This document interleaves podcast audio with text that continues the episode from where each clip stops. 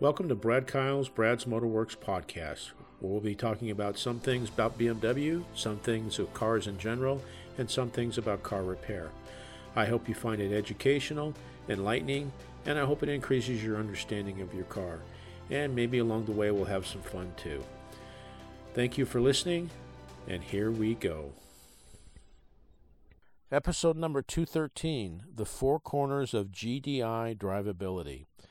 Uh, this one's going to be kind of interesting. I certainly got a couple things out of it as I was reading it. It was just kind of a different way of looking at things. But they're going to be talking about drivability diagnostics on a, um, a gasoline direct injection type system. So, again, uh, this is from a trade magazine, uh, Motor Age, and it's written by Brad, Brandon Steckler, who is a rather prolific uh, technical writer.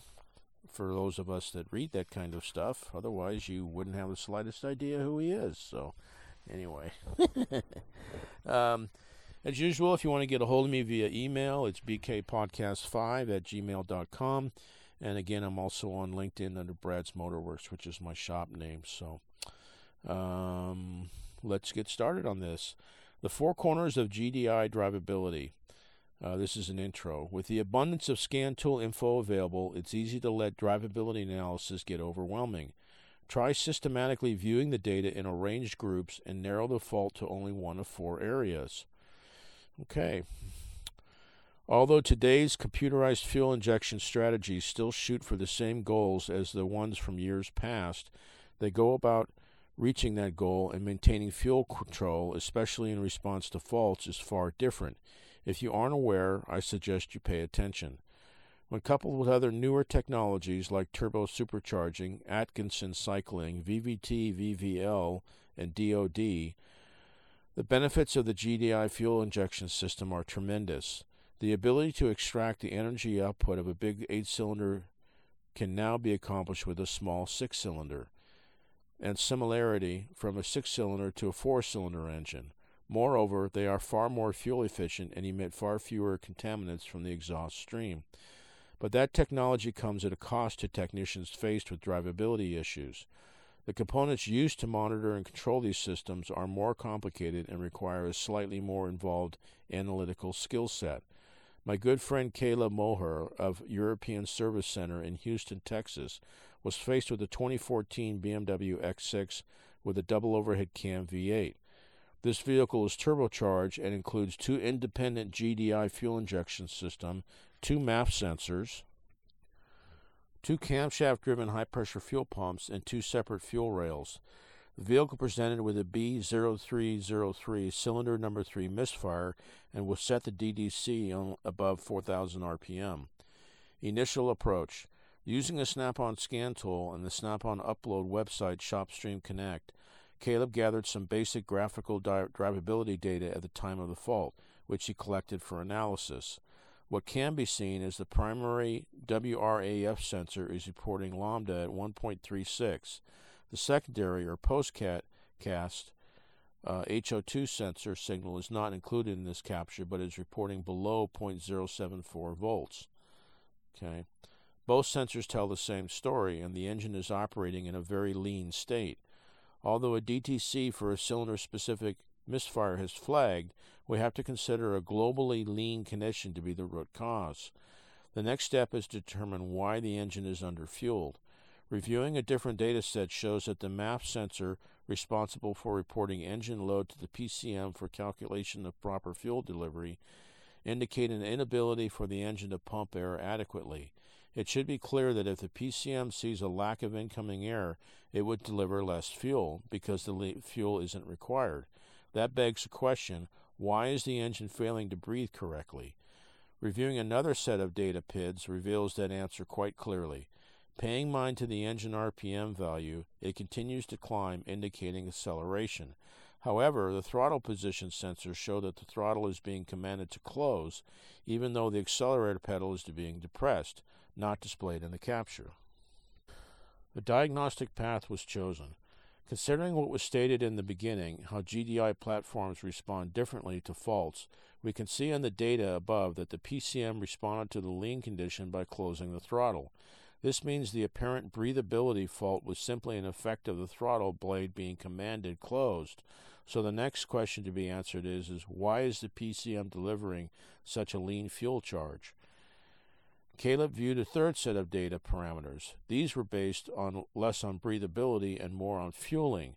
The, P, the P I Ds showed that under heavy acceleration, the fuel rail pressure began to drop.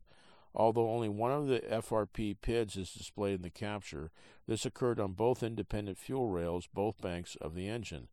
For clarity, I've compared fuel rail pressures to R P M and load. My goal in this data set is to see if the load dropped before the fuel pressure, cause or effect. It's clear that the rail pressure dropped first, meaning this fuel pressure drop did not occur in response to a change in measured absolute load. The data doesn't lie. With all the information in front of us, we were forced, we were faced with deciding how to proceed. Here are some bullet points of what we know to be factual, and, we'll, and I will ask all of you, diligent readers, for your input. P three oh three P oh three oh three is occurring, and it's always under heavy load, sustained load. All four primary second exhaust gas sensors report lean condition for both banks during fault. Both fuel rail sensors report a loss over time leading up to the fault. The apparent breathability issue is simply an effect of the adaptation to correct for a lean condition. Given this information, what would your recommended what would you recommend doing next? Gather more information about the command rail pressure and low pressure fuel delivery system. Replace intake low pressure and fuel supply pump. Replace G D I fuel injectors, or repay, replace both high pressure fuel pumps. Okay, so this one, this is an article where he's actually, uh, it's a two-part article, and I didn't mention that in the beginning because, frankly, I didn't realize that's where we were going with this. Um, so stay tuned for the answer to that. Uh, it'll be in, in the next time I get a, a uh, uh, the copy of this magazine, which will be a month later. But in the meantime, there'll be some other uh, podcasts in between the two. So I will... Uh, have to reference this. So he uh, this is, you know, obviously set up to help di- uh, help technicians learn. Okay, he's giving a real world case, but he's he's giving the information they've gathered, and based on that, he's you know he's asking the technician, uh, and they have to wait for the answer, what was the right thing to do. Uh, but in the meantime, it's allowing them to think about, well, what would I do if this car was in front of me? So it's the same process that any technician's going to go through who's going to try to diagnose this kind of a problem, is based on the res- of the results, what do I do next? Okay. And again, excuse me, um, this is something that comes from training, experience, knowledge of the systems, okay? It's not just because you have a fault code and, uh, you know, based on that, here's what you do next.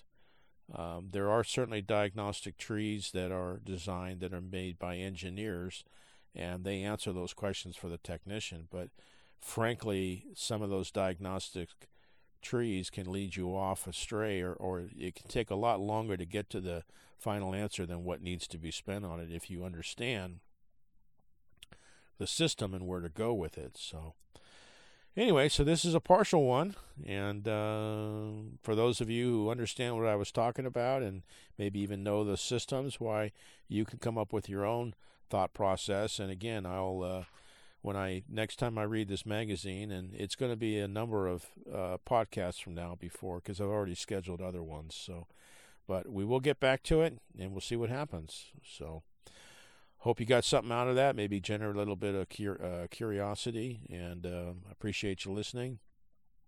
Again, if you want to get a hold of me, it's b k podcast five at gmail dot com, uh, or I'm on uh, uh, Brad's Motor Works on LinkedIn, so check that stuff out there.